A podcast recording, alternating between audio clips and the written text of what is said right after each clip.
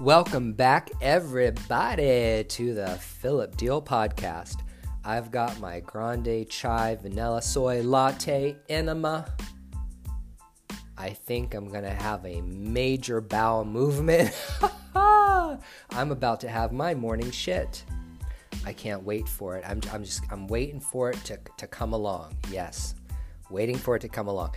You know, I love podcasting. It's so much fun podcasting on Anchor and then having all of my shit delivered to so many different uh, outlets. I really, if you've, if this is the first podcast you've ever clicked on from me, I need you to listen to, for a second. I just need to give you a brief explanation about who I am, why I am, and what I do. Well, my name is Philip Ryan Deal, and uh, a lot of people in this world know me as a professional dancer. I was a professional dancer my entire life. I quit when I was 36 years old. But I've been an internationally re- renowned dancer and choreographer for a long time. Another thing I uh, am is an adult entertainer. I have also been known as um, a porn star or an adult entertainer in the amateur porn industry.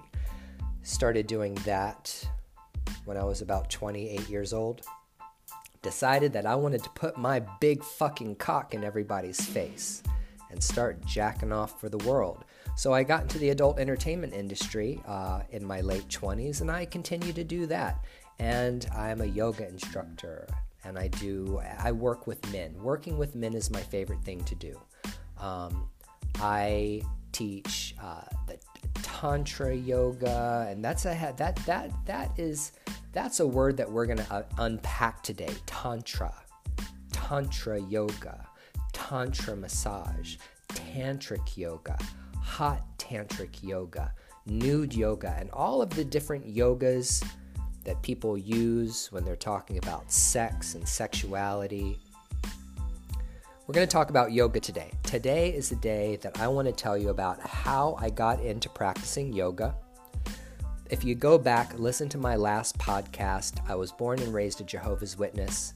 Um, you can go back and listen to my entire experience being raised in that cult and also getting kicked out of that cult. And we're going to pick up where I left off from the last podcast, and we're going to we're going to go more in depth about my studies into Hinduism and taking my first yoga classes, getting certified as a yoga instructor, working in this dumb ass motherfucking American yoga industry. We're going to talk about the Yoga Alliance, who they are and why they're a bunch of shit. And then where I'm at today in my yoga practice and my recommendations for people who want to take up a real yoga practice and really study yoga. We got a lot of we got a lot to talk about today, you know. Um, a lot of the opinions that I have are not popular. I just want to go ahead and put there put out right now that you can always visit me at philipdeal.com and when you go to philipdeal.com, you will see that I do a whole bunch of shit. I have my own little apothecary business where I sell herbs and I make products. Um, you can visit my YouTube channel. You can visit my Pornhub channel. You can visit um, my Lazy Monkey Yoga website because I do train people to become yoga instructors in the particular style of yoga that I created. It's my personal style of yoga that I teach, that I like to teach people. So let's just say I'm a jack of all trades, a master of none. I've spent my entire life uh, learning and studying about philosophy and comparative religion, and it's what I love talking about. So we're going to get underway here in about a moment. But uh, uh, uh, what can I say? What can I say to um, for the rest of my introduction? You know, I just want to remind everybody if you don't listen to this episode all the way to the end, I just want to remind you guys I'm going to tell you what I do when I wake up every single morning. When I wake up every single morning and I open my eyes and I sit up in bed, the first thing I remind myself when I wake up is that, however, all of this stuff works, the universe, however, all of this stuff works spirituality, religion, God, angels, demons, devas, orishas, whatever it is that you want to call the spiritual world, ancestors, all of these things, how the world functions. Okay? I remind myself that I don't know jack shit about any of it and I don't know how it works. But I also don't need to. Okay? Now, let me give you a nice little analogy about the spiritual world and being a spiritual person and your iPhone. You know, I have the ability to pick up this iPhone, text message someone, call someone, make a podcast. I can go to Instagram, TikTok, Facebook. Um, I can call somebody on WhatsApp and see them face to face and chat with them. And I don't know how this motherfucking phone is built. I don't know what I don't know what the materials are. I don't know what the I guess I could find out if I watched a YouTube video. I don't know what the, the screen and the glass is made out of. You know, I, I don't understand the components. I don't understand how this brilliant technology I'm holding in my hand works. But I don't have to know how this iPhone was built and created to learn how to use it and use it well. And that's the point. This is the point. This is something that you have to understand and remember about spirituality and any kind of spirituality and your life. You don't have to know how it was made in order to be successful at playing it, using it, okay? Let's just say life is a game. Let's just say all of this is a game. Well, you don't have to understand how the game is written in order to be successful at winning the game. That's what I'm saying. There are people that create games and there are people that play games. People who are web designers and webmasters and these gamers, game designers, they come up with all these extravagant, elaborate games for people to play. And even though you don't understand how the game is programmed, you still can learn how to play it, and the gamers will still be the, the gamers that play the games will still beat the game based on their in, intuition, based on their skills, based on practice, and based on trying over and over and over again and over and over and over again to beat the game. Eventually, they will. And then what, what happens is that those those game designers have to go back and they have to create a new game so the people that design this place are always coming up with a new game. The people that are playing the game are always playing it, and that's how I like to look at life. I look at the world and life as a game. You know, don't take it too seriously, folks. Just don't take it too seriously. Because there are successful ways at playing the game of life and unsuccessful ways. There are, there are things you can do in your life that are going to increase the odds and the chances that you'll win the game of life. And there are ways that you can really, really, really fuck it up and like completely ruin your chances at winning the game of life. Okay? So, making healthy choices for yourself, eating well, sleeping well, exercising, making the proper job choices that are going to bring you wealth, that are going to uh, bring you comfort, picking the right partner, uh, not not tolerating toxic and abusive relationships, having good relations with your children, creating offspring, having spirituality that helps you grow, your spirit grow as an individual. These are all things that help you get better at winning the game of life opposed to everything else, okay?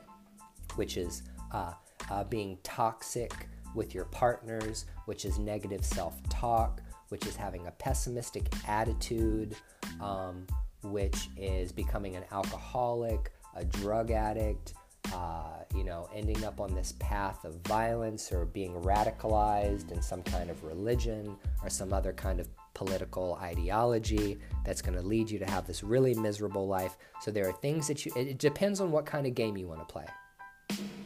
It depends on the game that you want to play.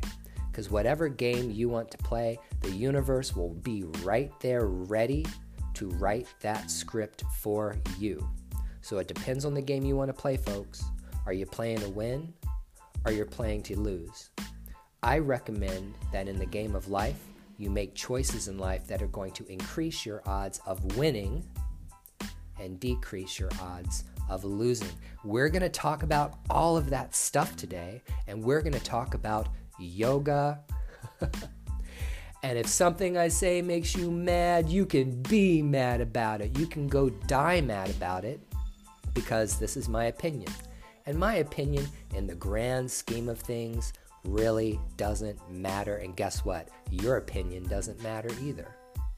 So, that being said, everybody, grab a hold of your ass cheeks, bend over, spread them wide. grab your grab your latte chai enema and after my morning shit i'm going to come back and we're going to talk about everything i've experienced in yoga and dealing with stupid ass americans that practice yoga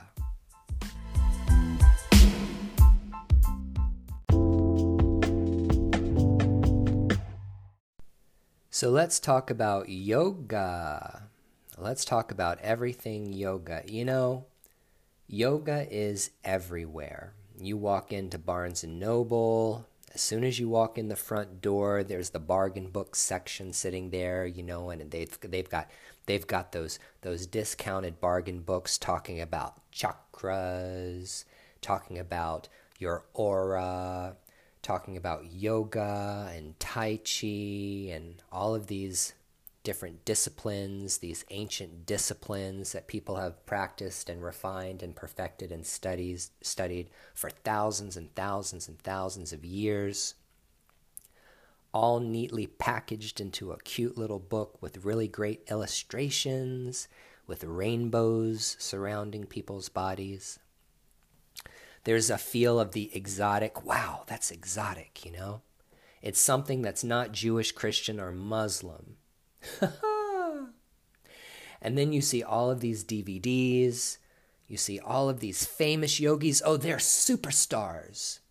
There are superstar yogis out there. You know, there, are there, there are yogis out there that are treated like Lady Gaga, like Beyonce you know these famous yogis out there that come up with the really really um, uh, I guess you could say it's it's the teachings the teachings that they have are very exotic and they're very appealing and they just kind of like soothe the egos for people you know. Uh, one of the reasons why people practice yoga is because they're trying to find a spiritual awakening.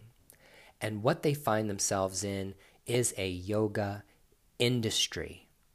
They find themselves in a yoga industry and they find themselves in a completely commercialized environment where like everything else in America everybody we are it's a completely commercial situation so I really want to break this down and I want to talk about stupid Amer- stupid Americans practicing yoga and why a lot of people start practicing yoga looking for a spiritual awakening and fail at their spiritual awakening.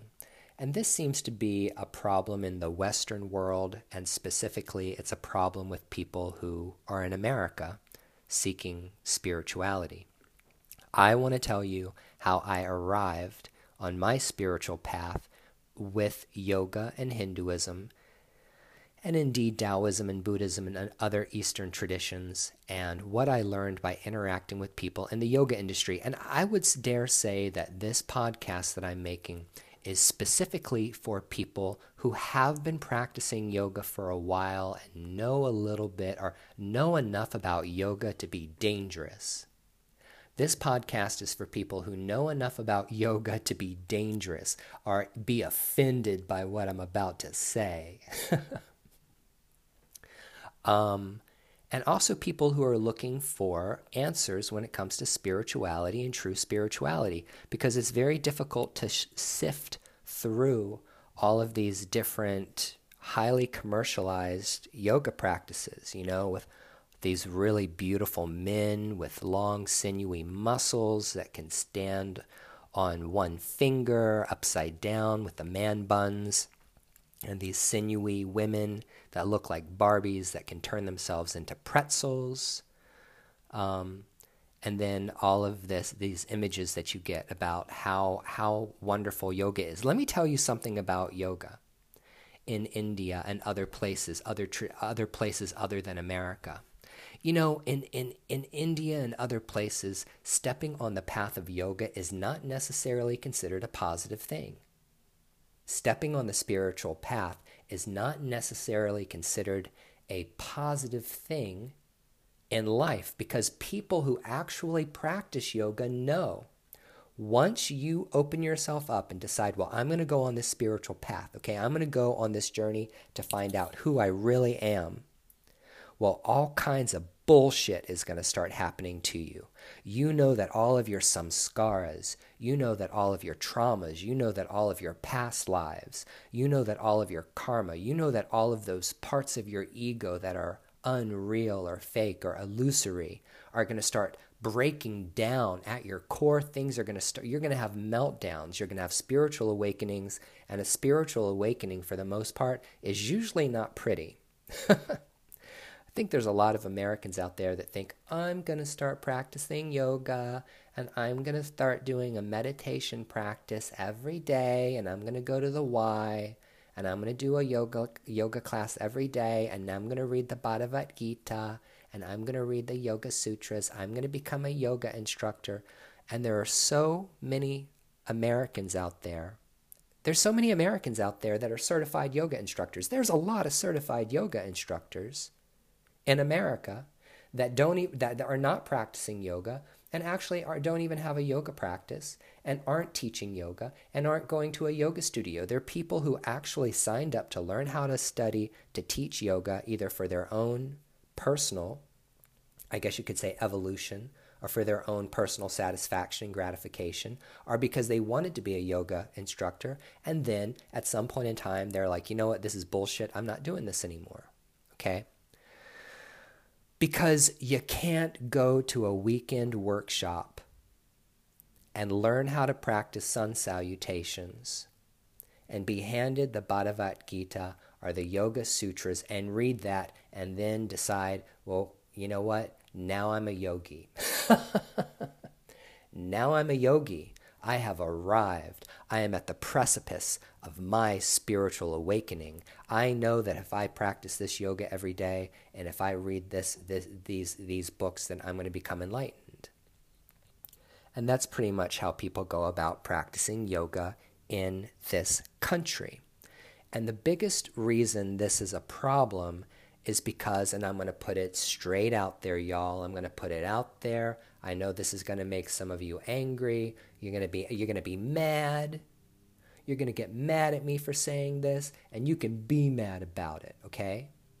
Americans are so arrogant and so ignorant that they feel that they can appropriate any culture that they want to make it their own, and then change it to serve their purposes. Now, what you have to understand about yoga, there's a lot of people in yoga that understand this, but for those of you who don't,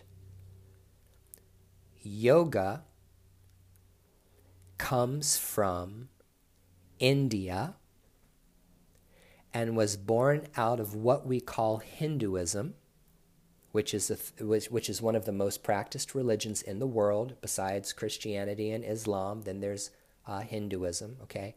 Uh, billions of people practice this stuff.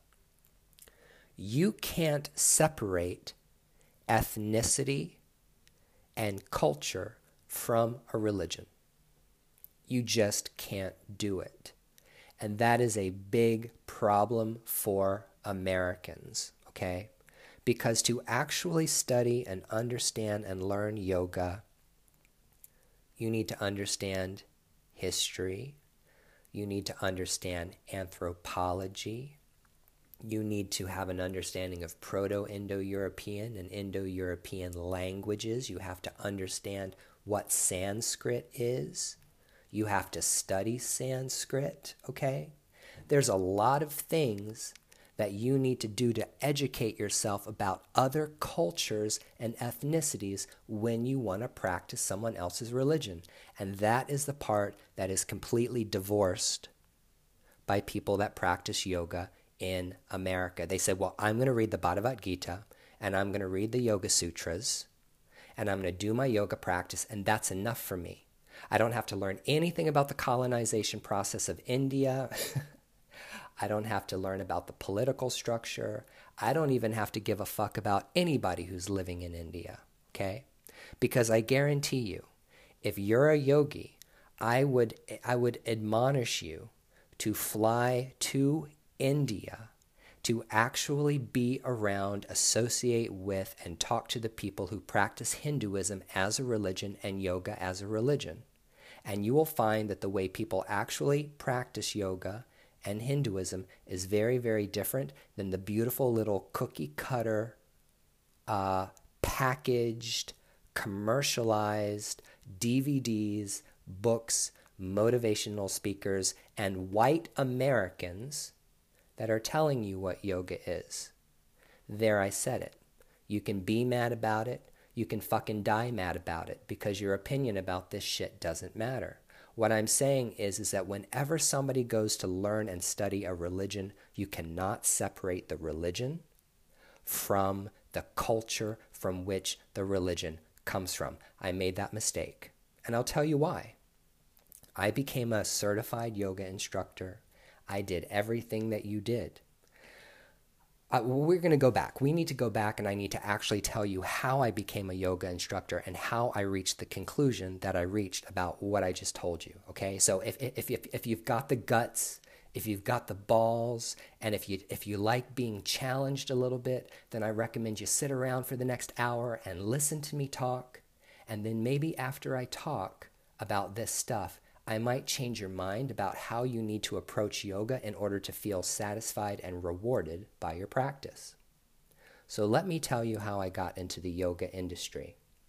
Well, like a lot of you guys know, I was a professional dancer, professional dancer uh, my, my, my, almost my entire life, 36 years. I didn't quit dancing until I was 36 years old, okay?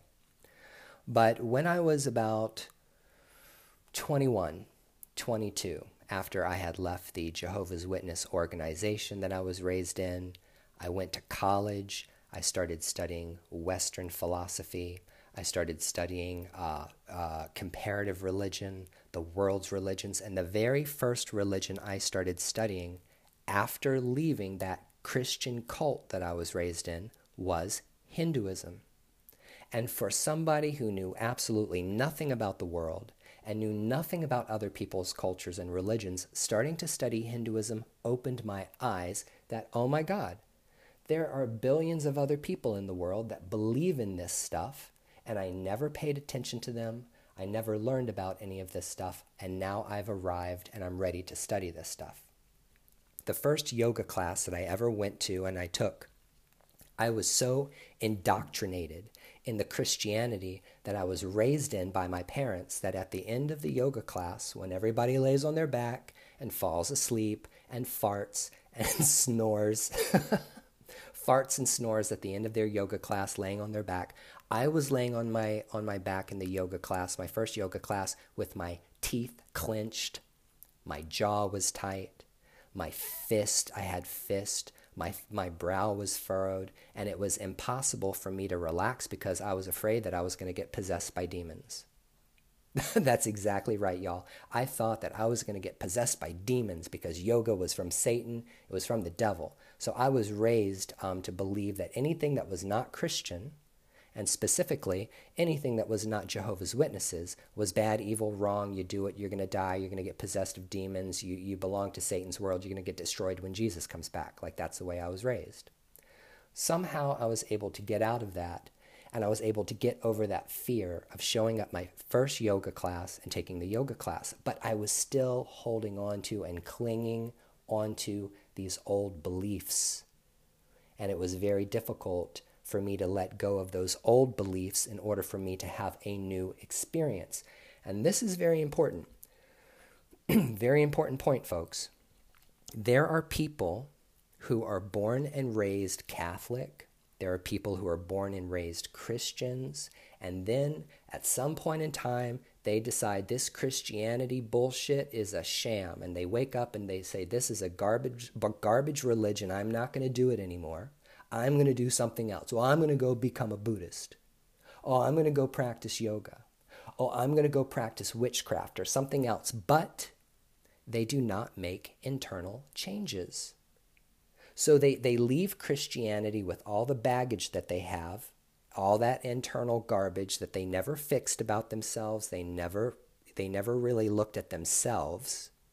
And they go practice yoga, and now they have taken all the garbage that they had inside in the Christian religion and they have superimposed that onto another religion.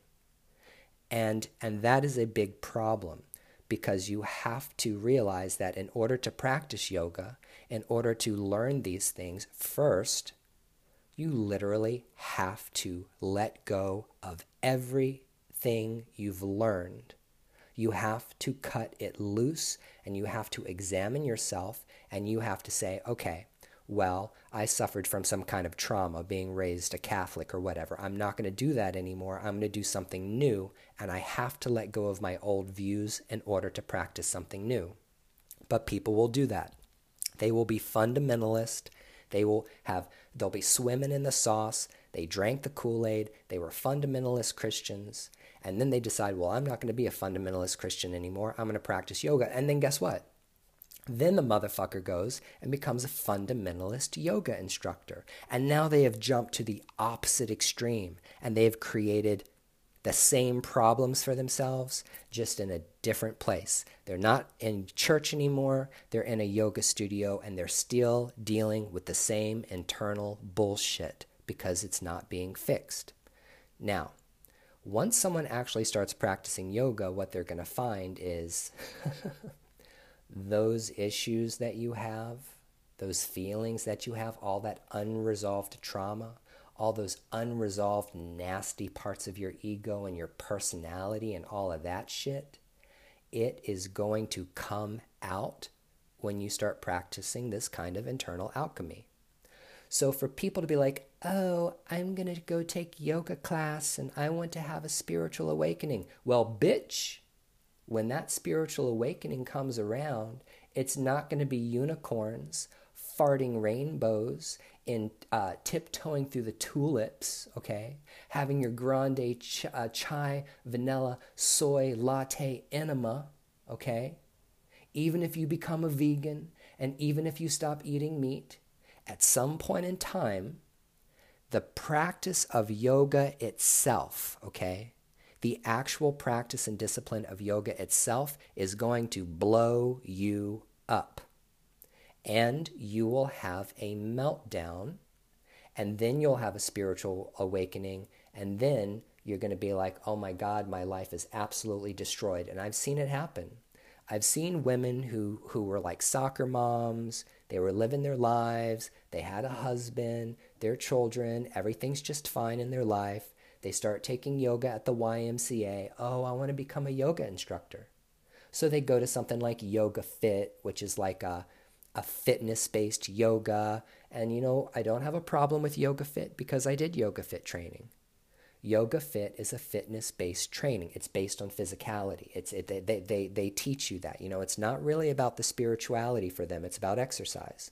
So you start so you you get certified as a yoga instructor teaching this fitness-based exercise that's divorced of the culture and the, the ethnic group of people. It's divorced from understanding the history and the politics, and it's divorced from um, spirituality. And you start doing this stuff, and then after doing this stuff for a while, after you start opening up all of these energy centers in your body, after you start having these realizations, after you start having these dreams or these nightmares, or you start having like your past lives start coming alive in your dreams, and you feel like everything is falling apart, then you're unsatisfied, you're upset, you're distressed, you're disgruntled, you're walking around kind of angry all the time with your asshole all clenched, you know? Suddenly the sex you're having with your partner or your husband ain't satisfying anymore. So I see people divorce their husbands. I see people walking away from their kids, and I see them like getting dreads in their hair and start smoking weed and become vegans. And now all of a sudden they think that they are spiritual. Now, if what I'm saying to you is is hitting is hitting you pretty hard, and you're like, man, this guy's a real fucking asshole. He doesn't have nothing nice to say about anybody. That is not true. That is absolutely not true. What I am trying to do is I'm trying to speak to you to try to get you over this hump. I'm going to try to bring you past this hump if you've been practicing yoga for a while, or you're practicing yoga and you're dissatisfied with the yoga practice that you have, okay, and you're looking for something else, something different, a different perspective, that is all I'm offering here is a different perspective. So I was going to school, I was studying Hinduism. I, I, I took my first yoga class. I took several yoga classes. It was okay. It was all right. And then I decided that I was going to go take yoga as my PE requirement, my physical education requirement in college. I decided, well, I'm going to take yoga because, man, that's a real easy A, right?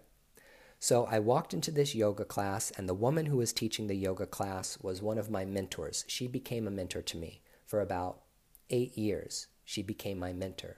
Um, her name was Karina Soma. She's the author of the book Shiatsu. She's a traditional uh, Chinese traditional medicine master, um, a very devout Christian woman, but someone who was very educated. And she actually knew me. She had seen me perform and dance with a dance company that I was with in Norfolk, Virginia. And she came up to me and said, I know who you are. You're Philip Deal. And I said, Well, yes, I am. And she was like, I've seen you dance. And I said, Oh, cool, that's awesome. So she said, Well, enjoy the class. So I took the yoga class, and after the yoga class was over, she came up to me and said, You are going to become a yoga instructor. And I was like, uh, uh, uh, uh, really? And she was like, Yes, there is a training that's happening next weekend at the YMCA. It's called Yoga Fit. Yoga Fit Training Systems. It's a level one training. I want you to sign up to it if you can. I want you to go. So I said, okay, well, what is this? It's like 300 bucks, right? For like a Friday, Saturday, Sunday, go study yoga, learn something about yoga. I went and took the workshop, and then I went back the following week to uh, Karina's class, and she said, Well, did you take the Yoga Fit training? And I said, Well, yes, I did. And she said, Great. You're going to start teaching at the YMCA on Tuesday and Thursday mornings, and you're going to take over my advanced yoga classes from 10 to 11:30 on Tuesdays and Thursdays. And I said, "What?" I went from not practicing yoga at all, not understanding anything about the culture, not understanding anything about the, the ethnic group of people, not understanding real history except from what I read in Huston Smith, Smith's The World's Religions. I had taken a few yoga classes from a traditional yoga instructor. I took a college level, I was taking a college level class. I took a training, and within six months, I went from someone who knew nothing about yoga to someone who was teaching intermediate advanced vinyasa flow yoga at the YMCA every Tuesday and Thursday morning, and I did that for the next six years. And that's how I became a yoga instructor. And it was absolutely the wrong way to do it. there was nothing okay about the way I became a yoga instructor. I became a yoga instructor, and then it took me about 20 years to actually become what I would consider today a yogi. Okay? So, anybody else who has this experience is really missing out on a lot when it comes to stepping on the yoga path. Now, I just want to give you an example of, like, let's say the Yoga Alliance, because I am not a fan of the Yoga Alliance at all. So if, if you don't know what Yoga Alliance I'm gonna, uh, is, I'm going to explain that to you. There's an organization. It's based in Washington, D.C. It's been around for a very, very long time. At one point in time in history, a bunch of people who practiced yoga came together and said, look, this whole yoga industry, and they call it a yoga industry. Nobody, nobody lies or close their eyes to the fact that this is a money making industry. Okay? The reason why you become a certified yoga instructor, the reason why you join the Yoga Alliance is so that you can teach yoga so you can make money. Whenever you bring money into spirituality, you ruin it. Let me say that again, folks. This is very important for your spirituality. Whenever money becomes part of a spiritual practice that could be paying for initiations in Reiki, That could be paying for initiations in African religions like Santeria or Ifa, um, going to the Catholic Church and, and, and, and, and dedicating yourself to paying a certain amount of money to the church, and even becoming a yoga instructor in order to make money, you fuck everything up. You fuck it up. And so, whenever money is included in spiritual paths, everything becomes real mucky. All right? But these Yoga Alliance people, they decided that they were going to be the regulators. They were going to be the people that made the decisions about who was really teaching authentic yoga and who wasn't. And we're going to make standards. We're going to tell everybody this is what the standard is for a yoga instructor. This is what the standard is for a yoga school. And if you become a yoga school with the Yoga Alliance, or, or you um, are you receive their, I guess you could say their designation as a registered yoga school, either at a 200 or a 500 hour level, you are required to teach your yoga trainings in the fashion that Yoga Alliance prescribes. And if you don't follow the way they prescribe you teaching yoga, then they take away your, your ability to make money. Because most people today who are interested in becoming yoga instructors will only go to yoga schools and only go to yoga programs that are Yoga Alliance approved. Well, who said? Who said?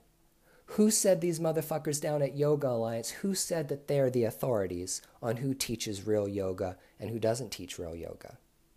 Try that shit in India, motherfucker. Go over to India and look at all the gurus, all the swamis, look at all the sadhus, look at all the tantrics, and look at these people and go tell them whether or not they're practicing yoga correctly or not. I dare you to go over there and try to tell these people who have been practicing their religion for the past 10,000 years, or at least the past 5,000 years continuously, how they can and cannot teach yoga to their students. See what I'm saying? You feel me? You feel me over here? Are you kind of like getting a little bit of an understanding of where I'm coming from now? Are you kind of breaking away from that commercial idea of yoga? So, anyway, these Yoga Alliance people decided these are the standards of yoga. And I got into a big fight. I got into a big falling out with Yoga Alliance because of the fact that Yoga Alliance feels like it can tell everybody what to do. So, one of the big problems now for me as someone who wants to teach yoga and certify yoga instructors, and this is not a grievance, this is just a fact, is that I can say I train people to become yoga instructors, but then somebody will say, Well, are you a member of Yoga Alliance? And I was saying, No, I don't believe in Yoga Alliance. I don't believe that they have the right to tell me what I can and cannot teach in my trainings. I also don't think that little group of people have the ability to decide what is and what is not a yoga practice and how it should be taught.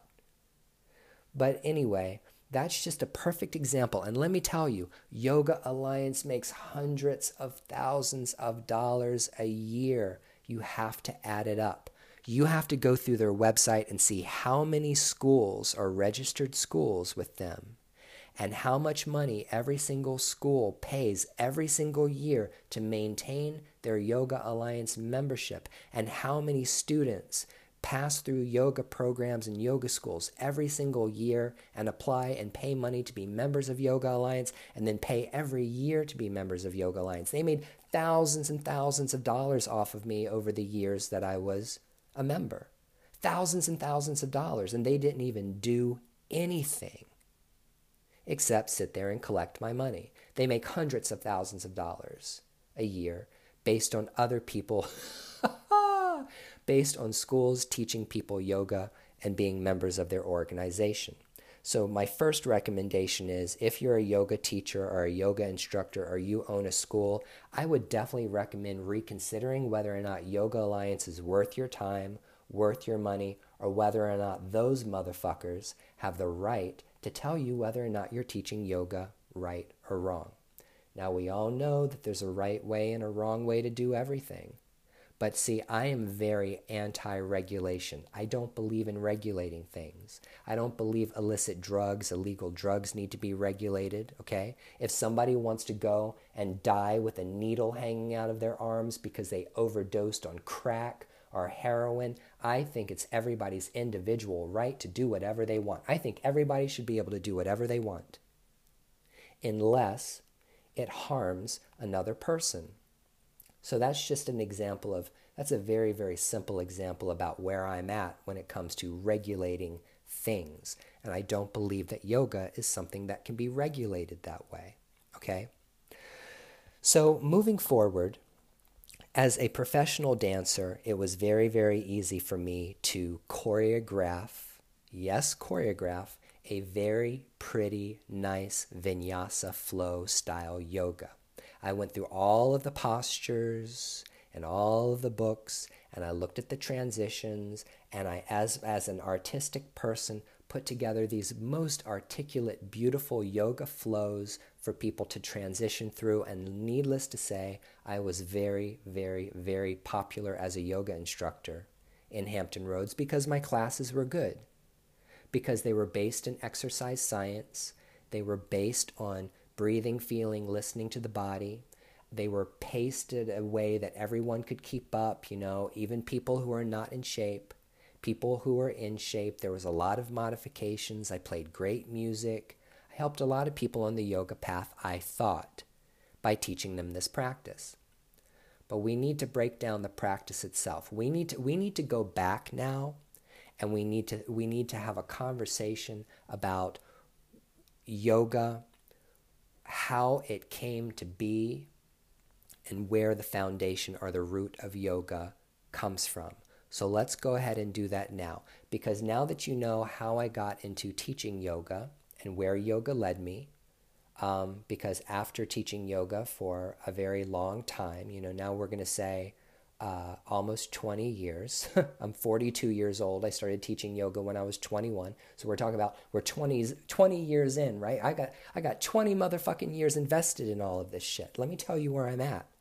Where I'm at today is I have my own yoga practice. It's called Lazy Monkey Yoga. It is the yoga that I practice every single day on my yoga mat for me. I teach Lazy Monkey Yoga to other people who want to learn to practice like me, that want to learn how to transition in and out of asanas or stretches like me. And I give people advice about places that they need to study, the philosophy, because I am not a Swami. I am not a spiritual guide when it comes to yoga and Hinduism. That's just not what I do. Nor do I stand on a soapbox and pretend that I'm somebody's spiritual guide in the front of a yoga class because I'm not. Because I'm not Hindu. Because I was not born and raised in the culture. Because I don't have a Swami. I never did an initiation and even even to this day, and I'm planning planning to one day very soon, go to a Hindu temple and worship the gods and goddesses of Hinduism as they've been worshipped and petitioned and chanted to for thousands and thousands and thousands of years. So let me ask you a question, Mr. or Mrs. Yogi or yoga instructor. When is the last time you went to a Hindu temple to pay your respects with a Swami, to get a blessing, to receive a mantra, and to put out offerings for Shiva, to put out those offerings for Ganesh. How, how much do you actually know about the culture? That's the question. Because you can't divorce the yoga practice that you do from the actual people that practice it and have kept it alive and developed it for thousands and thousands of years. That is why you're fucked up. That is the divide. That is what's wrong with your yoga practice because your yoga practice has been based on a commercialized money making industry that has been very well packaged with very beautiful white people that are very, very flexible or very, very strong, telling you how you need to eat and telling you how you need to bend over and spread your ass cheeks. See what I'm saying? So if you kind of like take this little, it's not that big of a leap, people. It's not a big reach. It's possible. You can do this. Believe me, it's possible. you can actually transition for someone who is, I would say, a spectator or a tourist. We're going to call them spiritual tourists. Tourist yoga, vacation yogis. Va- vacation yogis. You can take a step past that vacation yogi mindset, that, uh, that American tourism mindset, and you could delve a little bit deeper and you could actually learn more about the people. You could learn more about the history of India and their politics and colonization and how that society has evolved over thousands of years. And you can go to a Swami, you can go to a Hindu, you can go to a native person and ask them to teach you how to practice yoga. What is the proper way to perform a puja for the deities? Instead of just lighting a stick of incense, getting on a yoga mat, and chanting Om Namah Shivaya, and believing that's going to bring you enlightenment. So that's a very, very big thing. You can do that, but you have to want to. You have to be you have to want to practice yoga so bad that you're going to go the extra mile to learn about the people that actually created yoga. And I guarantee you, if you do that, you might decide really, really quick that actually yoga is not for you. That's not something you should have ever gotten involved with. I want to apologize to all the Hindu gods and goddesses. It was my bad. Sorry, I'm a stupid white American. I don't know what I'm talking about. I don't know what I'm doing. I've been telling everybody about all this yoga stuff and I don't know anything about it. So you might decide that you're one of those people and you might decide that you want to go back to church. And that's where you belong. And then you want to go back to your culture you want to go back and you want to petition your ancestors. You want to learn about pre Christian religions when it came from Europe, England, Ireland, Scotland, Wales, Scandinavia, Sweden, Spain, whatever. Ital- uh, you could be Italian, American. but you can decide whether or not this yoga stuff is really for you. Now, all that being said, we need to talk about what is the foundation and the root of Hinduism. Where does Hinduism come from? Well, we need to take a step back and we need to talk about spirituality in general. And we need to talk about the three oldest spiritualities in the world. And this is not something new that I'm saying today. I've been teaching this stuff on TikTok. I've been telling people stuff like this on YouTube. I've been telling people stuff like this for a very long time. So if you're hearing it for the first time, you might want to take a pen and paper and take notes. The three oldest spiritualities in the world are animism, shamanism, and ancestor worship. And any religion practiced today that does not have all three of those components are not old. And see, I'm not interested in New Age religions like Christianity and Islam and, and, and, uh, and, any other religion that came late in, in, in human history. I'm interested in religions of antiquity. I'm interested in learning religions that are old.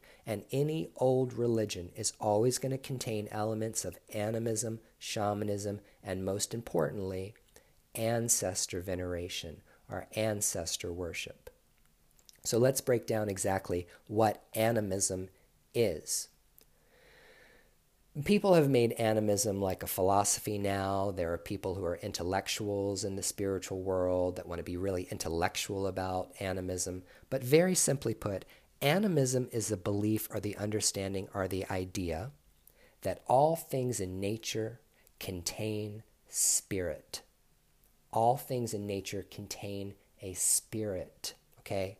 Every river, every lake, every well, every spring, every swamp, the forest contains communities of spirits. You know, they used to be known as the little people or the fairies. You know, mount the, the mountains contain the spirits. Every tree has a spirit that lives in it. Every crystal that you hold has a spirit in it. And whenever you take an inanimate object or what is a seemingly inanimate object and you attach agency to it and you give that agency power, you are practicing animism. When you go out and you walk up to a tree in nature and you put your hand on that tree and you feel the connection between you and that tree, and you might talk to that tree. You might say, Hi, how are you today? You're really beautiful. I really, really like the way you look. You're nice and shady. You are practicing animism because now you have attached personality to an object. Disney helped to really, really solidify the concept of animism Beauty and the Beast. Whenever Beauty goes into the Beast castle and she meets all of the pots and the pans and the candlestick and the chairs and all of the all of the stuff that can talk and that can sing and that can dance. Guess what everybody? That's animism. I want to give you another example of animism, and I want to teach you right now how you can start practicing animism. How many of y'all out there have named your car? I, I know a lot of you have. You know what? You know what my car's name is? It's Alejandro. Alejandro is the name of my car. And my last car before Alejandro was named Jack. So whenever I whenever I go outside and I'm, I'm, I'm getting ready to get into my car, you know, I'll slap Alejandro on the bumper and say, Man, you got a fine ass. And when I get into the car and I turn it on, I say, Come on, Alejandro, where are we going to go today? What are we going to do? And then when we're driving, I get good gas mileage. I, I pat him and I say, uh, uh, I pat him on the dashboard and I say, Alejandro, you are such a good car. You get me to where I need to go and you get great gas mileage. I love you. And I'm putting positive energy and I'm talking to my car. And regardless of whether or not that car understands what I'm saying or not, which it probably doesn't, I still have a relationship that I've developed with my car that's special to me. And that is animism. And witchcraft is also based on animism. I go out into the forest. I talk to the trees. I talk to the plants. I clip the herbs. I take the herbs. I say to the plant, Can I take these herbs from you so that I can practice magic with them? I take those herbs. I go home. I light a candle. I call on the spirits of water. I call on the spirits of fire. I call on the elementals. Excuse me. I, I, I talk to the herbs. I pray and mantra while I'm working with my herbs and I perform a working. And by practicing this, I receive magical results. It's all based in animism, friends. That's what animistic magic is. That's what animistic witchcraft is. And animism is a big foundation, okay, of, of, of what spirituality is.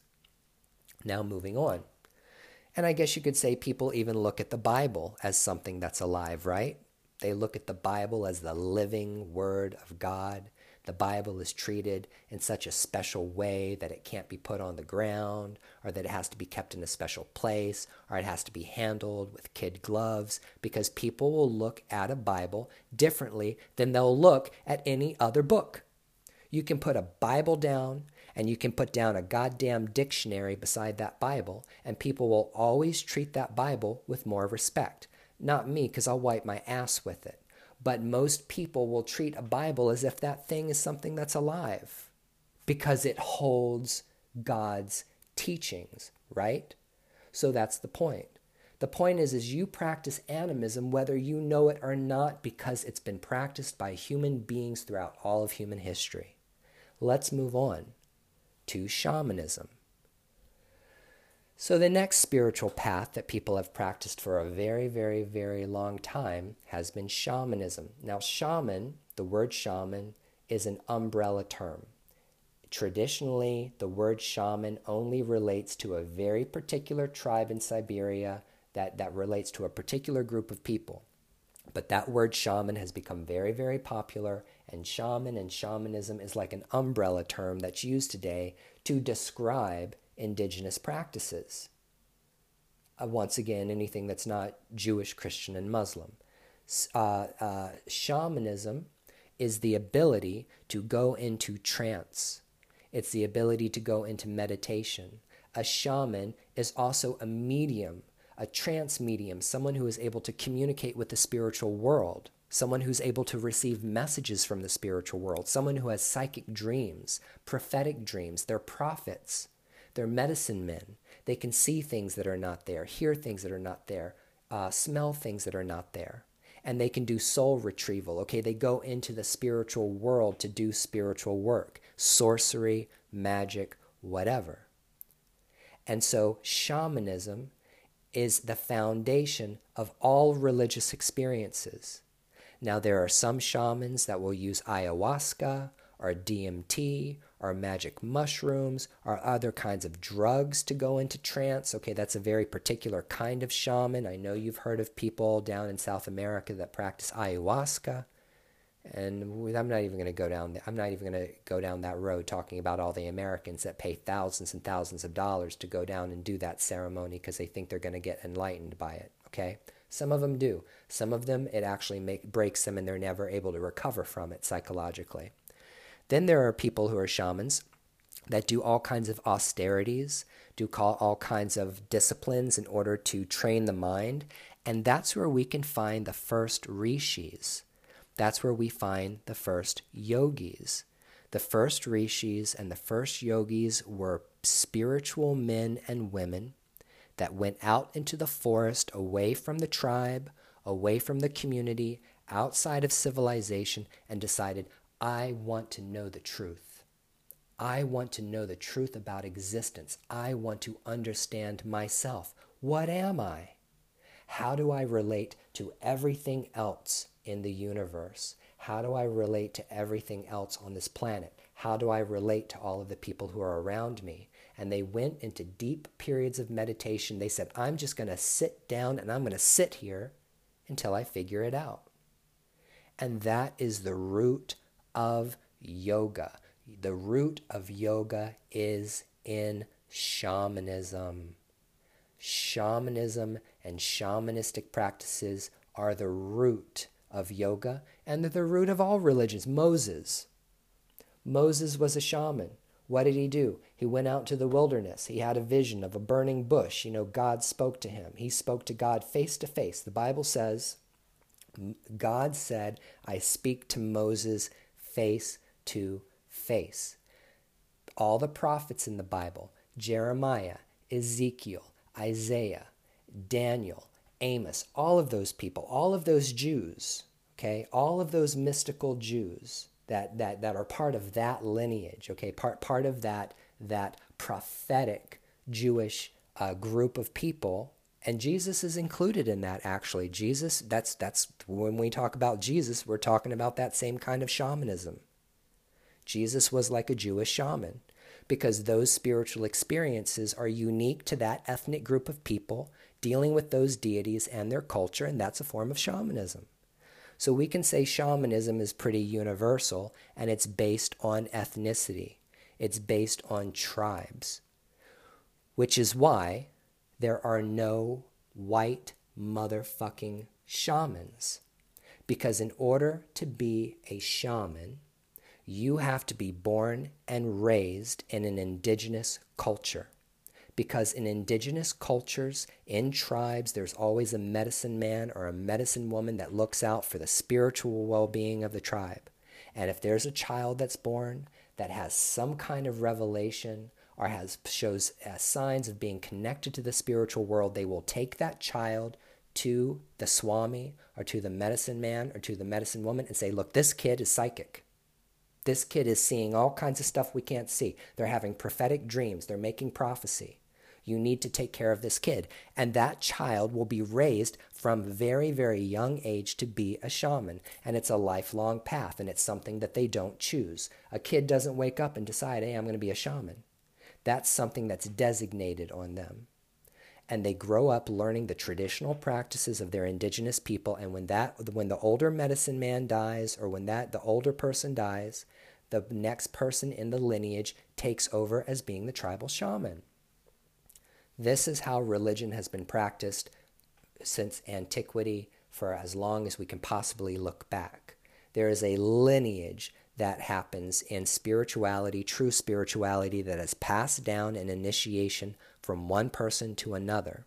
And shamanism is a perfect example of why white people cannot be shamans. Now, let me tell you why. You can't be mad.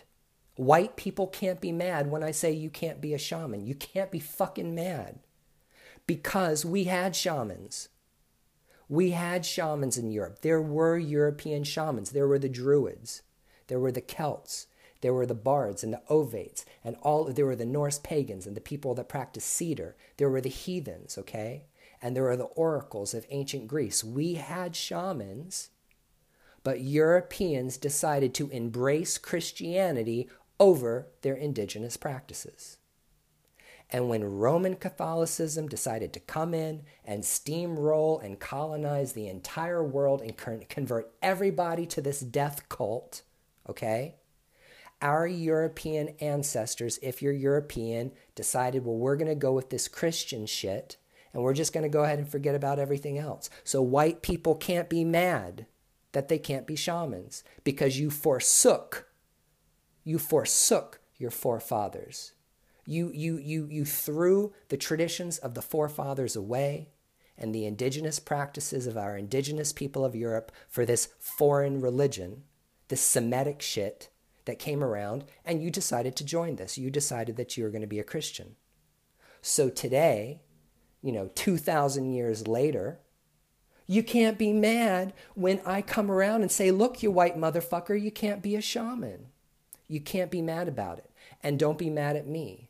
Be mad at the ancestors that gave up our traditions. Go talk to them about it. Now, I'm 50 minutes in and I got a lot more to say in this podcast, but right now, I'm going to go get some coffee. I'm going to take my shit. And then when I come back, we're going to go ahead and talk about the third oldest spiritual tradition in the world and the one that you should be the most concerned about, which is ancestor worship and ancestor veneration. So bend over, spread your cheeks, get ready, everybody, because we're coming back in a few minutes and it's going to get really, really good.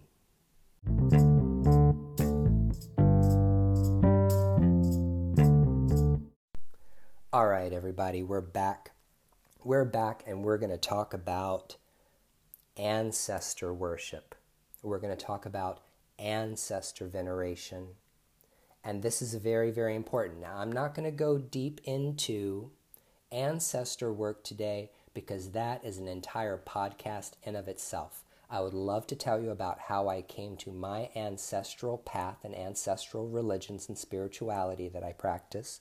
Very interested in telling you about that because it's a very fascinating story. And tell you and teach you about how you can step on the path of learning about and honoring your ancestors, your ancestral spirits, how you can go and, and, and, and, and, and, and share your grievances with your ancestral spirits and all of that stuff that needs to be worked out in your family, okay?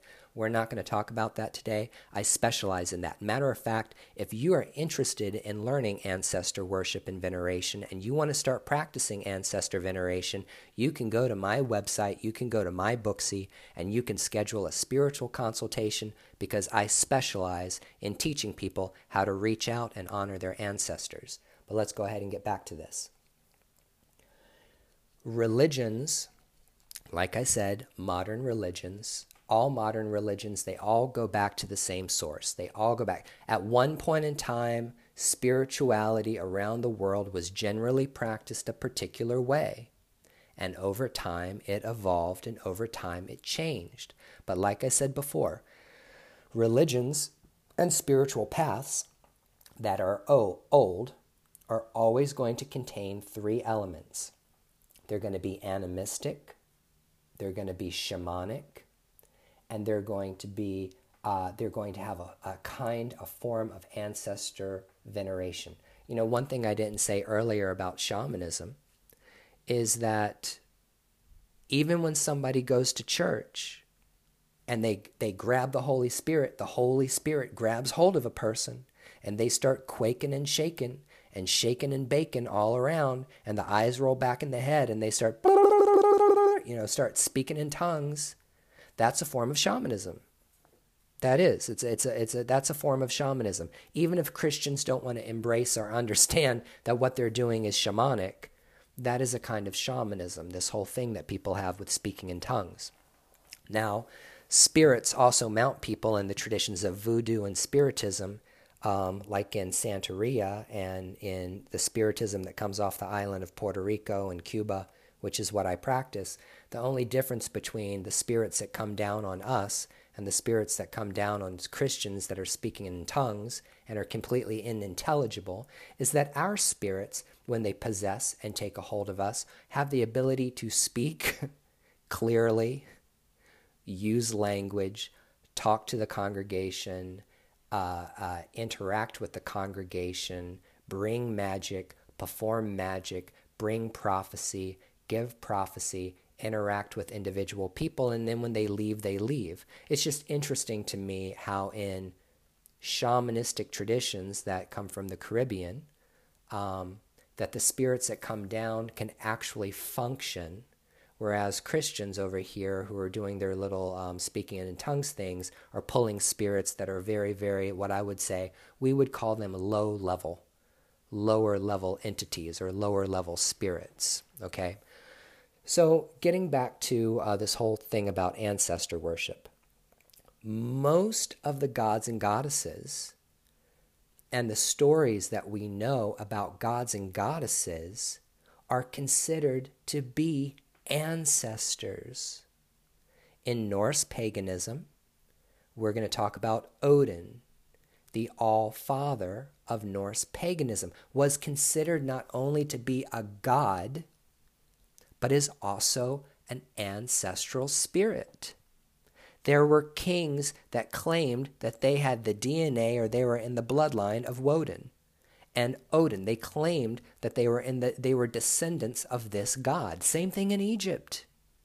Same thing all over the world, that the people who were the kings and the priests, but specifically the rulers and specifically the kings, they were either divinely appointed by the gods themselves to rule, or they were the direct descendants of gods, which gave them the right to rule. So now we're getting to a whole new level of fuckery over here, right?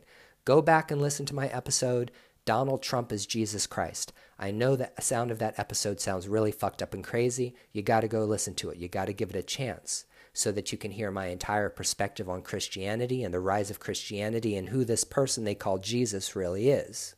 So you can go listen to that. But for right now, let's go ahead and say in, in Hinduism, you know, Krishna, who is an avatar of Vishnu, um, was is considered that, that Krishna walked the earth.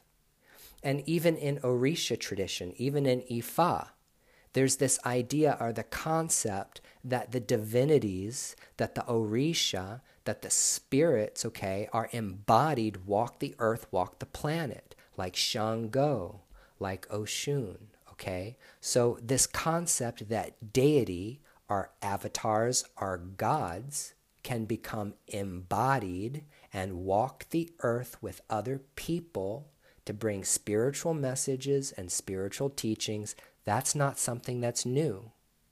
Jesus being God's Son is not new. That's not special. That existed in India since time immemorial. So the concept in a lot of ancient religions and traditional religions is that the gods and the goddesses actually have the ability to manifest themselves as avatars, as avatars on earth to teach people the sacred teachings. And when they die, they leave the body, they go back to their heavenly abode, they go back to whatever loka they came from, and they left the teachings. So even in Hinduism, there's this idea that Vishnu, who is uh, the preserver um, of the universe has manifested and been incarnated uh, many times here. And there's another incarnation of Vishnu that will come again. So basically, the concept of Vishnu and all of his avatars is that when the world gets to a place that it is so horrible and it is falling apart and it's actually on the, uh, the brink of absolute destruction, Vishnu incarnates. And when Vishnu comes as the preserver, he he fixes everything you see so this is this is a very old concept and it exists in in in pretty much all of the old religions so even the celts Even the Celts believed that the Fae are the, the mythical, are the ancient gods and goddesses, are the fairies that, uh, that came to England, Ireland, Scotland, Wales, and all that area, that these mythical beings, they're a type of ancestor. And I'm here to say maybe they were. Maybe they are. Maybe there are people walking around today that have fairy blood in them, have fairy DNA. Is it really that big of a reach to, to, to recognize that we have ancestors and ancestral spirits that are highly, highly elevated, that were considered gods, goddesses, or even elevated to the statuses of gods and goddesses? It depends on your culture, it depends on what you believe in. See, Catholics believe in this. Orthodox people believe in this. When you look at Jesus, God brought Jesus, God inseminated Mary. That I, that's weird. I don't even want to. That's just thinking about it is really bizarre. It's nothing about Christianity makes sense to me. But God decided to inseminate a human woman that He found attractive. This guy named Jesus got born. He was a. He's not only the Son of God, but he is also a descendant of David and has the right to rule over Jerusalem, over Israel, because he's a descendant of David. So not only is he divinely appointed by God because he is God's son, but he's also in the bloodline that comes from King David. So he has a political right to rule. He has a divinely appointed right, and he also has um, the right as a kingdom um, in his flesh. Do you see what I'm saying? And I'm not trying to be flippant. I'm not trying to be blasphemous. I'm trying to bring everybody down to reality to try to uh, examine these things and these teachings and these spiritual teachings and beliefs and examine them for what they are and look at them with some objectivity. To take a step back out of your belief system and say, you know what, maybe I need to re examine all of this stuff I believe to be true. Maybe I need to take a step back and listen to this guy for a minute and think about this as an intellectual exercise, a little mental masturbation over here to try to determine whether or not the way I think and feel about this world is actually true or whether it's just it's I believe it's true because someone told me it's true. Because if you believe in a religion just because somebody told you it was true and you believe it, I'm sorry, but I, I really can't take you seriously at all. You also can't take a book that was written by people who vomited, who shit, who pissed, who jacked off, who had children, who, who, who, who murdered people, who committed genocide and rape and everything else, and all of the other uh, atrocities that are in the Bible, all the stuff we love, right? Rape, violence, murder, genocide, all of the things we love in America in stories you know that you can't sit that bible in front of me and and expect me to believe that that god did that you just can't i i completely reject that idea that god's word uh, what what is the absolute truth is embodied in this little book that a group of men in 300 decided was the true teachings of God, and now everybody has to believe in it. And if you don't believe in it, well, we're going to fucking kill you and burn you at the stake because you don't believe in that. Okay? See, I, I can't embrace that because spirituality to me means that I'm going to sit down on my yoga mat and I'm going to start thinking and I'm going to start asking myself the question why am I here? Why am I doing this? What is, what is the true implications of me being here? What am I here to prove? What is my purpose? What is my destiny? Is everything just some kind of random thing and, nothing has any meaning? And that this earth is just being it's it's spinning and twirling and, and being hurled through space and I'm just I'm just grabbed a hold of my ass and I've spread my cheeks and I'm just here for it. And I'm just I'm just here to watch all of this shit happen. Or is there something special? Like, am I supposed to be doing something? Well, what is that special thing I'm supposed to be doing? Am I supposed to be a Christian? Am I supposed to be a Buddhist? Am I supposed to be a Muslim? Am I supposed to be Hindu? You have to be, have critical thinking skills. You know, I'm a huge fan of Neil deGrasse, deGrasse Tyson. I love that man. He is awesome. Go follow him on YouTube. He always has the ability to take astrophysics and science and make it very, very simple for people like me who don't know jack shit about science and never was not good at it in school to really understand some really deep concepts. But when you take a step back, it's so important to use the scientific method when analyzing your life and when analyzing your spiritual beliefs. Now, that's one amazing thing about Hinduism. One amazing thing about Hinduism is that people who practice the rishis that practice this stuff and the swamis that practice this stuff and the, the, the vedantists that practice these techniques in meditation and buddhist will tell you don't believe me. Don't believe anything i have to say. What i say doesn't matter. My opinion about this doesn't matter. How I feel about this stuff doesn't matter.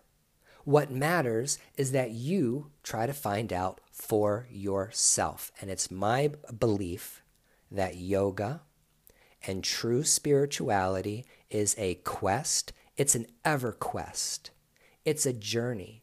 And a spiritual revelation or a spiritual awakening isn't just one awakening. It's not just one thing that happens and then you're done. It's not like getting saved. It's not like once saved, always saved, right? It's, it's a spiritual uh, progression in time and space and the evolution of the spirit and consciousness that is going to go through one ordeal after another. It's going to overcome one ordeal after another, and the power of the human spirit will prevail eventually over many, many lifetimes, and you will find what it is you're looking for. But like, you know, Bono saying, I still haven't found what I'm looking for. And so what I'm saying is, is that people will have what we call a false epiphany or a false spiritual awakening. Or they will have some, some they'll have some level of spiritual awakening but then instead of saying okay i had a spiritual awakening i experienced these spiritual things I need to test whether or not what I experienced is true. I'm going to continue on the spiritual path. I'm going to continue towards trying to find truth. They stop there and say, Wow, I had my spiritual experience. I've arrived. And I believe in this, and this is what's true, and that's the only thing that's true. And people get stuck in this black and white thinking. They get trapped. They get stuck in black and white thinking that this is right and this is wrong, and this is what's true, and this is what's not true. And so their spiritual progress stops instead of recognizing that it never, ever, ever stops. It never, never, never ends. And when you get to a certain point in meditation and you feel this rush come over you, when you realize that this shit is never going to stop and this journey is never going to end, not only is it exhilarating and you get like a boner, your dick gets hard as a brick when you realize how terrifying. you realize how terrifying this concept is that things continue. On and on and on and on, just like Erykah Badu saying. You see what I'm saying? So then you shit yourself. You're right. You're like, oh my God, what have I done? I arrived at this place now. Now I realize uh, what a moron I've been. I, I, I don't know why I was ever so arrogant. I don't know why I was ever so ignorant to believe the things I believed. I was believing in something because someone told me so. And that is when you're able to step past what you believe because someone told you so and start learning the truth based on your own experience, your own understanding. Because in reality, the only thing that you can really understand or the only, thing that you can know is what you can actually experience what you can perceive. What I see, hear, smell, taste, feel, what I can perceive in my gut, my dreams, what I understand about my consciousness, my behavioral, my mental health, how my physical body works, how my spirit, how my body works in harmony with one another, or how, for the most part, it's not working in harmony with one another. When you go down that path, now you're like, okay, damn, now I'm ready to start practicing yoga because it really is all about you at the end of the day on the spiritual path. Now, that's not being selfish. in any kind of way. That's not like Satanism or these people who are of the church of Satan, that it's all about you and you're the be all, end all, and, and all of that, and, and doing for you. is That's not what I mean. What I'm saying is on the spiritual path and in the progression of spiritual enlightenment that the soul, the spirit goes through, you realize at a certain point in time that well, you just have to you have to do this for you. You can't do this for other people. And if you're just doing it for money, oh man, you're really doing it the wrong way and you're really going to fuck yourself up over time. And when you realize this is something I have to do to me, do for me, and I need to sit down and the, and all of the very simple steps that I should have taken at the very beginning of my practice. Fuck chakras. Uh, uh, uh, uh, fuck all the stuff about auras um, and, and doing these highly, highly, highly complicated meditations. I'm going to practice all of these meditations and do all these psychic gymnastics, jumping through rings of fire to try to get to enlightenment, to do all this stuff. And I'm going to travel all around the world and I'm going to follow the Dalai Lama around and I'm going to get initiations into all of this stuff. Why don't you just sit down and shut the fuck up and get on your yoga mat and just sit there? Sit down, shut up, sit on your yoga mat, close your eyes, and just sit. And sit there, and sit there, and sit there, and wait. Wait to find out what happens. Wait to find out what kind of flashes of insight come to you about what your true nature is. So, I guess you guys know if you're a spiritual person, I'm kind of like throwing a little bit of Alan Watts in your direction. Because I have to say that Alan Watts, God bless him, he's done a lot for the world when it comes to teaching and expanding the teachings and being able to uh, interpret for the Western mind a lot of things that we can't understand about Eastern spirituality. So Alan Watts and, and, and Zen in, in, in general, I can't say that I'm a Buddhist, although I am definitely a Buddhist when I'm in trouble. You know how there's those people who like they're um they're like they go about their life and they're fucking around and they're creating all kinds of fuckery and then all their fuck shit catches up with them and everything starts to go to hell and now all of a sudden they're like, "Oh my god, you know, my life is in shambles. I need to go back to church." So they go back to church and they go to confession and you know they they they they go they pay their alms and then they go to church for a couple of weeks and they act all spiritual and they read the Bible and then all of a sudden everything's right with the world. You know, okay, I'm fixed. Jesus fixed me. Then they go back it back out into the world and start start their fuck shit again and start the cycle all over again. That's me. I just do that with Buddhism. Whenever my life turns to fuck shit and everything is going really, really, really bad, really, really, really bad, I'll always go to Buddha. I'll always go over to the Buddha's teachings and I'll be like, okay, wait a minute. What did they what did he say about suffering now? What did he what did he say about suffering?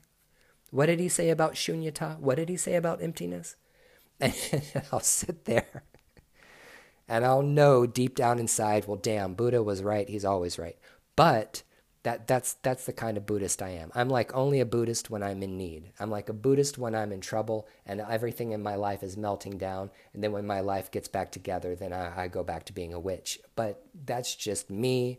That's my stupidity. That is that is my beautiful disaster that I'm bringing to you, just to show you that we're all hypocrites just to show you that we're all hypocrites when it comes to understanding spirituality. But ancestor work and ancestor veneration is important, and there is a very strong component of ancestor worship and veneration that is in Hinduism. Because Hinduism is a traditional religion, it's a traditional culture, and Hinduism just isn't one thing, it's many, many different things. There are many, many different groups, many different traditions, different sects of philosophy, different gods and goddesses that people are devoted to. There's a people that worship Shiva, there's a per- people that worship Vishnu, there are people that practice Tantra and the Tantras, which we're going to get into in a couple of minutes because I said that at the be- beginning of this podcast, didn't I? I said at the very beginning of this podcast that we are going to talk about tantric sex. and tantra and tantra massage and lingam massage and happy endings. Oh, everybody wants a happy ending, right? Don't doesn't everybody want to doesn't everybody want a happy ending at the very end of the day? I know that I want my happy ending at the end of the day. But we're going to get there in a minute, okay? We're going to go down that road. But um, getting back to ancestor worship and ancestor veneration, that's a very strong component of all, I guess you could say, traditional religions and traditional practices. And if a religion does not have some component of ancestor worship in it, it's not old. Now, how did they fix this problem in Christianity? Well, they created the saints, right? So, um, what's interesting in Buddhism is we have the bodhisattvas. In, in every single religion, there's going to be people who lived, died, and are elevated in some spiritual realm that are going to be guides, right, for other people. Like it's the bodhisattvas. It's the bodhisattvas that are, are, are, are guides. They come back in order to um, help alleviate suffering in the world. They attain enlightenment.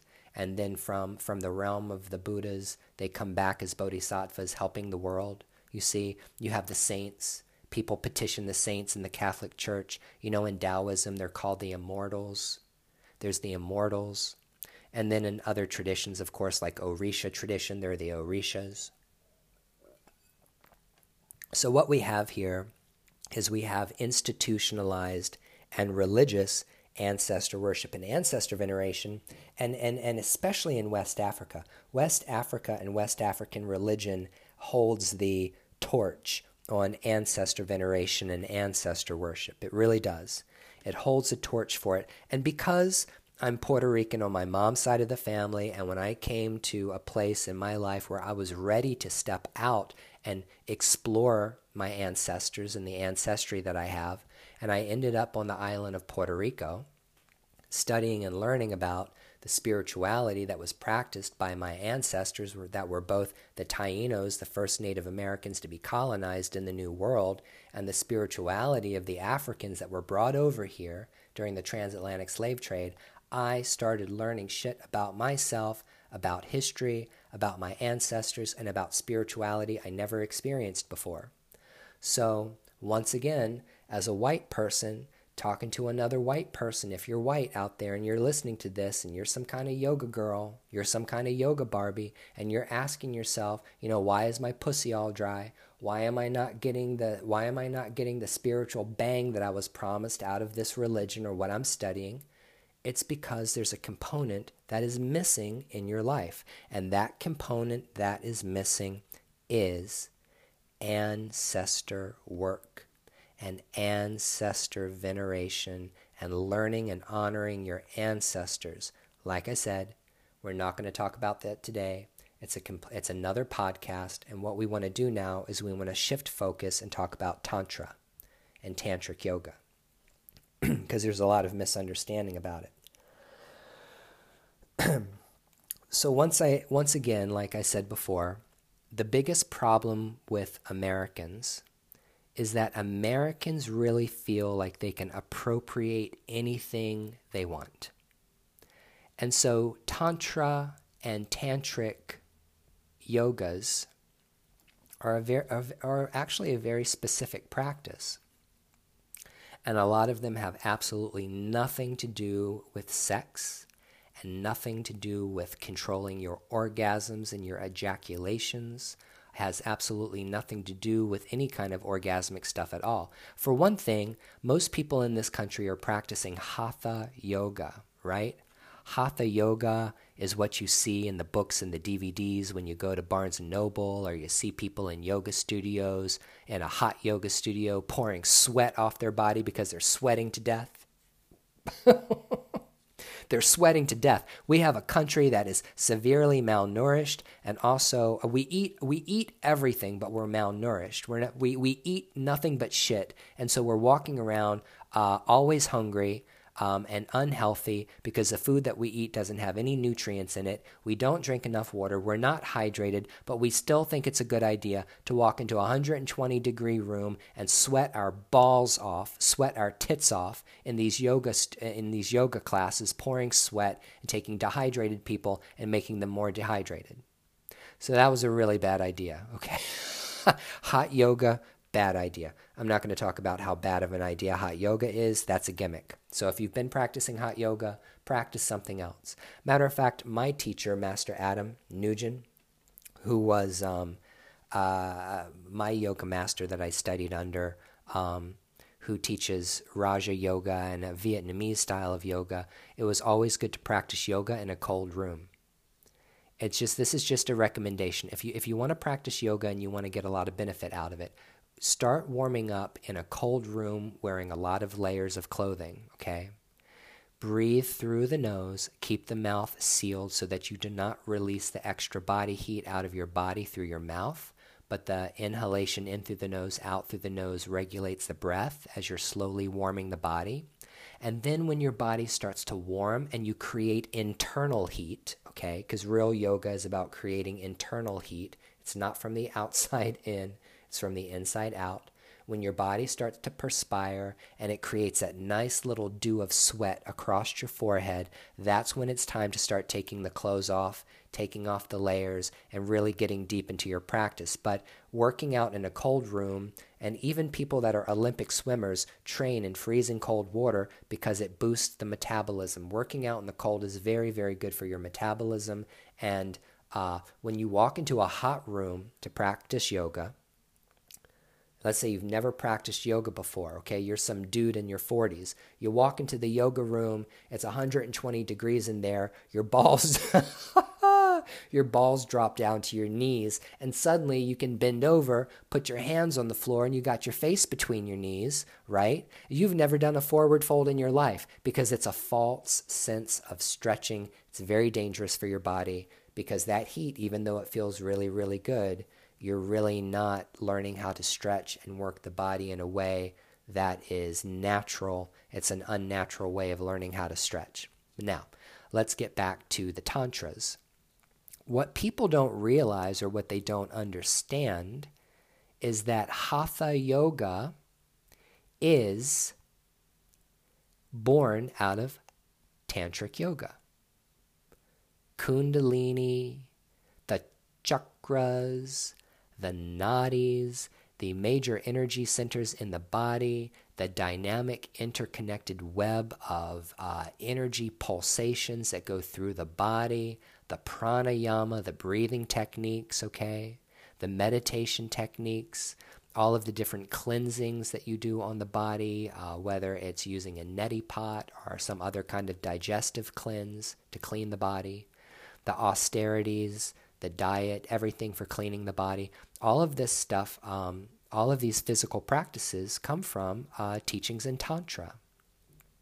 But they're not the primary uh, tantric teachings because originally Tantra yoga is a form of deity yoga. It is a deity yoga. It is a meditation on and a working with a deity. And also, um, there is it's a very complex form of meditation that happens where you're sit and you're meditating on a particular deity, you're chanting particular mantras, and you're working on opening up your chakras by working on each individual chakra, which is presided over by a deity, in which you're practicing a very specific Sanskrit mantra in a very disciplined and controlled way on a regular basis as you're working on the path to opening up your energy centers. Okay? Now let's break this down. Let's unpack it. Let's get really, really, really um, technical about yoga and what yoga does. Okay, yoga, and this is so. Here's here's the best part of this about yoga. Okay, yoga works whether or not you understand it or not. Do you understand? Yoga is a system of alchemy it's a system of transformation that is going to work whether or not you want it to work or not, whether you know how it works or not. So that means someone who knows absolutely nothing about Hinduism can start practicing yoga techniques, not knowing anything about it, and will start getting these really weird, bizarre psychic experiences. Why? Well, because yoga goes to work on your nervous system. It is all about the spine. It is all about the tree of life. It is all about the brain. It is about the activity in the brain. It is about neuroplasticity. It is about changing brain patterns, brain waves. It's, it's working on the spine and the nervous system that starts to release all kinds of bullshit that your body has been hanging on to for a very long time. And also psychically, it starts to break down and work different areas of your brain that is holding on to attachments that you're trying to get rid of. But the problem is, if you start practicing yoga, but you're also not working on letting go of your attachments, you're going to come into a big problem. And this is the stuff that yogis have been saying, people who actually practice yoga from India have been saying for a very long time. Because one problem that Americans have is Americans want to practice yoga, but they don't want to follow the teachings of the Swamis. You know, it's it's very important that you take seriously the teachings and the ethics and the morality of yoga. You understand the teaching and the ethics of morality, and the first thing you do in your life when you want to start practicing is you go ahead and clean up your life. You you say, "Okay, I want to be a yogi. I don't want to be attached to all of this bullshit anymore. I don't want to be attached. I don't, I don't want to suffer anymore. I'm, my, I'm, I'm finally reached a point in my life and, and my soul's evolutionary process. I want moksha. I want liberation. I want to be released from all of this bullshit. Okay. I want suffering to end. And so, in order to do that, you have to make lifestyle changes. That means removing toxicity out of your life. Toxic people are going to have to go. I don't care if it's your mother. I don't care if it's your father. I don't care if it's your husband. I don't care if it's your kids. I don't, I don't care who it is that you're dealing with that's toxic. At some point in time, you're going to have to detach from toxic relationships and you're going to have to choose to go on the path of meditation and yoga for yourself. That's why relationships crumble and fall apart when people start practicing yoga because yoga is going to work on a very deep level on the spine, on the nervous system, on the brain. It's, it's, it's changing brain patterns, it's changing brain activity. Um, you're starting to create new connections in the brain that is more oriented towards seeing the world in a spiritual way and a non physical way.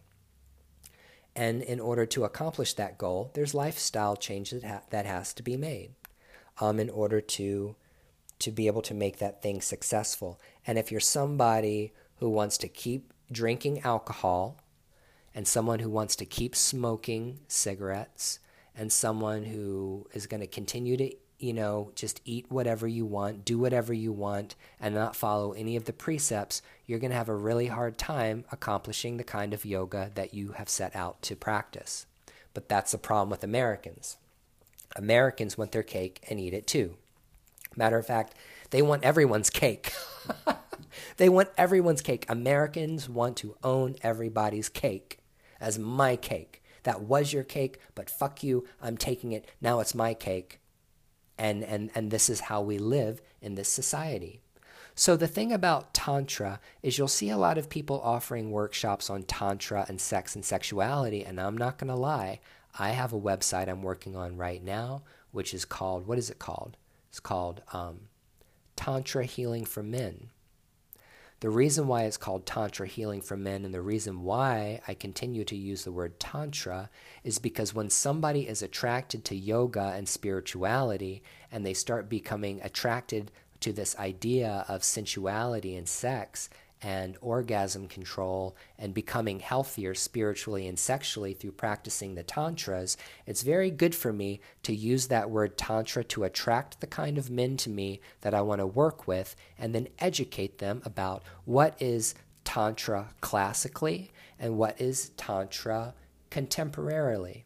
And in a contemporary culture that we live, people have taken the word Tantra and they have appropriated it and they've basically said Tantra and Tantric, anything and everything is about sex and sexuality. It's about polarity, male and female, Then there's the tantra, t- tantric people that are like non-binary and all of this stuff, including sex and sexuality in their yoga practices. And I'm not going to say it's wrong. I refuse to say it's wrong because everybody is on their own journey. Everyone is on their own journey. Everyone is on their own spiritual path. And even though I might sit here and rail against people for what they might not have thought of when they stepped on the yogic path, I'm going to tell you I already made all those mistakes. I made every single one of those mistakes. I was thrown into teaching vinyasa yoga, trying to open up people's chakras without knowing anything about what I was practicing not knowing anything about India, not knowing anything about the culture or the way the deities are actually worshipped in temples, um, not having a swami, not having someone to guide me on these practices, I did them anyway. And I read books, and I read books for 20 years before I woke up and said, you know what? I've been doing this shit wrong. and when you wake up and you're like, you know what? I should have done this a different way. There was a better way for me to do this. Then you say, okay, well, now it's time to clean up my side of the street. It's time to like change directions. It's time to go back to the beginning and start over again. And that's what I want you to do. I want you, if you're a yogi or someone who's been practicing yoga, if you've made it this long throughout this entire discourse that I've given you today about yoga practice, I need you to, if you've become disenfranchised about yoga, I need you to stop I need you to go back and I need you to start over from the beginning. You know why? Because it's never too late to go back to the beginning and start over.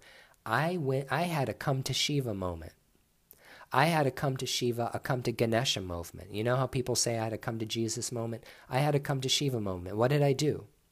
After having an image of a lingam and after having um, a Ganesha statue, and after having all kinds of stuff related to gods and goddesses of Hinduism for a very long time, I had to recognize and realize that I have not been worshiping these people correctly. I have not been honoring these people correctly. I have not been performing um, any kind of ceremonial acts that, that show that I had really a true interest in understanding how these deities are worshiped and I had to sit down and apologize. I apologized to Shiva and I apologized to Ganesha. And I said, I recognize now that the way that I've been trying to practice yoga is not right because I did it based on my own understanding and I did not do it based on the way it's been done for thousands of years. That's why there are priesthoods that are responsible for taking care of shrines that are made to deities.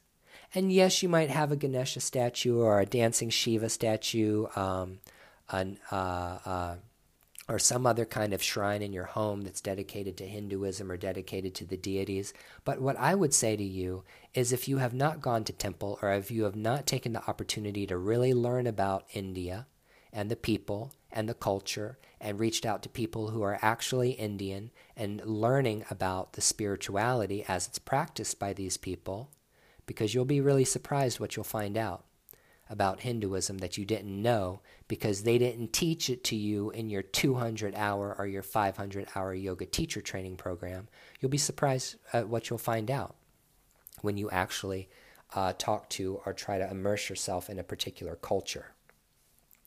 So I'm recommending that you start over.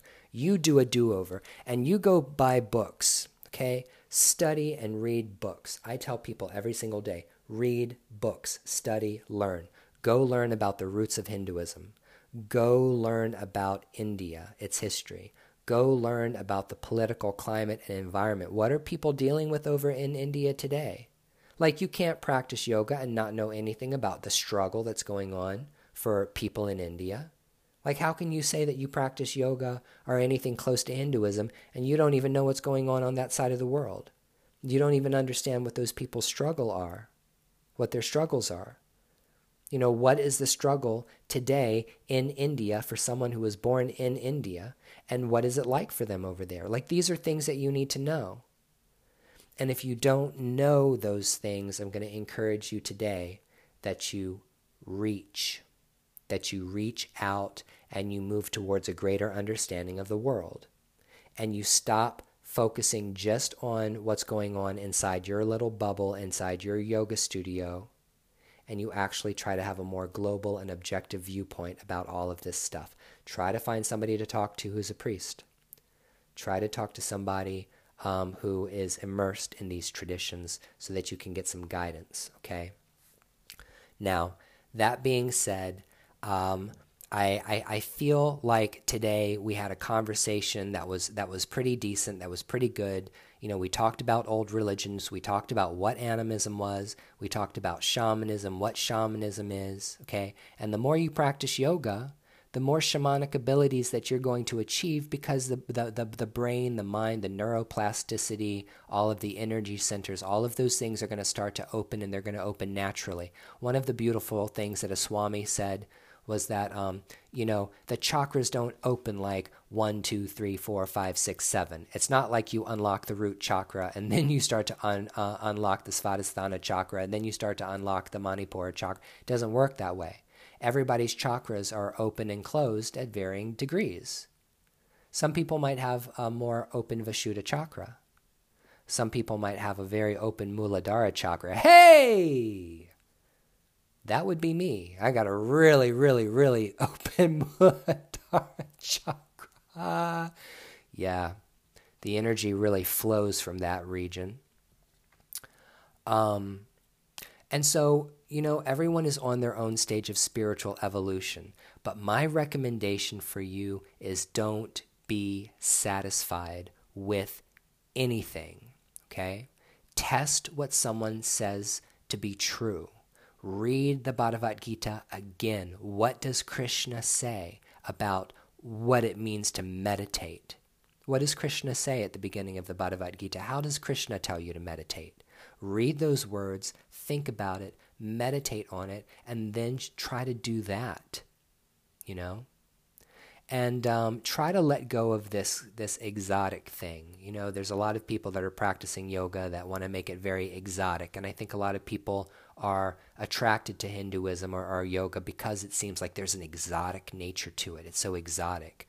You need to get past that fetishizing of other people's traditional cultures and you need to appreciate other people's cultures and be very careful not to appropriate things that are not yours unless you have been given the license to embrace those things and you're working with people who actually practice these things. Well, everybody, I've ran my mouth. I've said enough. I've said everything I wanted to say in this particular podcast when it comes to yoga. I think you got the point of what I was trying to say about how to deepen your practice, how to make your practice better, and how to get over this hump that you might be in. The next time I come around to podcast, I never know what I'm going to podcast about because it's just based on my mood. But in a future podcast, I promise you that we're going to talk about ancestor veneration, ancestor worship, and I'll probably do that within the context of talking about my spiritual journey and how I came to um, honor and worship my ancestral spirits and how I came to the conclusions that I came to. But for now, I want you to just keep doing what you're doing, keep your chin up, don't be discouraged. Know that every single day is another day. It's another day, it's a new day. It's a brand new day, it's a new opportunity to learn something new, and it's a new opportunity to get out of your headspace where you're trapped where you're limited, where your blind side is, and learn something new. And don't accept what anybody hands you. Test it to be true. Get rid of the exotic. Go back to the basics. The first entity deity that you should be petitioning when you come to this tradition is Ganesh. Ganesha is always honored first. It's Ganesha. So if you want to take a step back and you want to sit down with your mala and you want to chant uh, Om Gam Ganapataye Namaha 108 times, do that with the absolute most devotion in your heart to the entity, with respect and acknowledgement that you are a guest. If you're white and you've decided that you want to practice yoga and you have gone about this whole yoga thing in the very commercial way that people in this country appropriate and turn everything into a commodity, go back and sit down on your yoga mat, close your eyes, breathe deeply, relax, and just sit. Just sit there and be happy and satisfied and content in your sitting, in your contemplation, in your mindfulness honoring yourself and honoring uh, the supreme divine. And if you're going to chant, chant um, your mantra with devotion. And then ask for that entity, that spirit. If you want to talk to Ganesh, talk to that entity. Then ask Ganesha, open up my path. Open up my doors. Remove the obstacles that are in my way towards moksha, towards liberation, and then listen. Because this dialogue goes two ways. I pray, I petition deity, and then I take a step back, and then I wait. I tell deity what it is that I, I want, what I need, and then I take a step back and I find out whether or not, after I throw that ball into that court, I wait to see whether or not anybody throws it back. And if you start going about your practices this way, I'm pretty sure that you're going to feel more content, you're going to feel happier, you're going to feel grounded, and you're no longer going to feel fake. You're no longer going to feel uncomfortable. You're no longer going to have this nagging feeling in the back of your head well, I don't really know if I'm doing this right. I don't really know if I should be doing this. Like, is this really for me? Then we can dispel all of those doubts and fears in the back of your mind, and you can actually get you can actually study and learn from people that can teach you how to practice this stuff correctly. So you might want to get on Google and Google Hindu temple near me, and you might find that there is a local shrine or a temple or a Hindu temple somewhere in the geographical region or close to you that you could drive to, even if it's two or three hours away. Make the trip to go to temple and so that you can actually see and be around the people that practice these things so that you can honor this yoga practice that you said you were devoted to from the jump from the first day that you entered into that yoga teacher training program and sat down and heard the words Yoga Sutra for the first time, and heard the words Bhagavad Gita for the first time. From the very first beginning that you fell in love with this tradition, honor the tradition by honoring the spirits of the tradition and the ancestors of that tradition and the deities of that tradition, and learn how to petition and, and, and request uh, uh, things from those deities properly instead of relying on this bullshit that you might find in books. All right? So, if you didn't like what I had to say, I don't give a fuck if you didn't like what I had to say. It's my opinion. My opinion doesn't matter. And guess what? Your opinion about all this shit ultimately doesn't matter either. And if you're mad about something I said, you can be mad about it, you can stay mad about it, and you can die mad about it. Y'all have a great day now.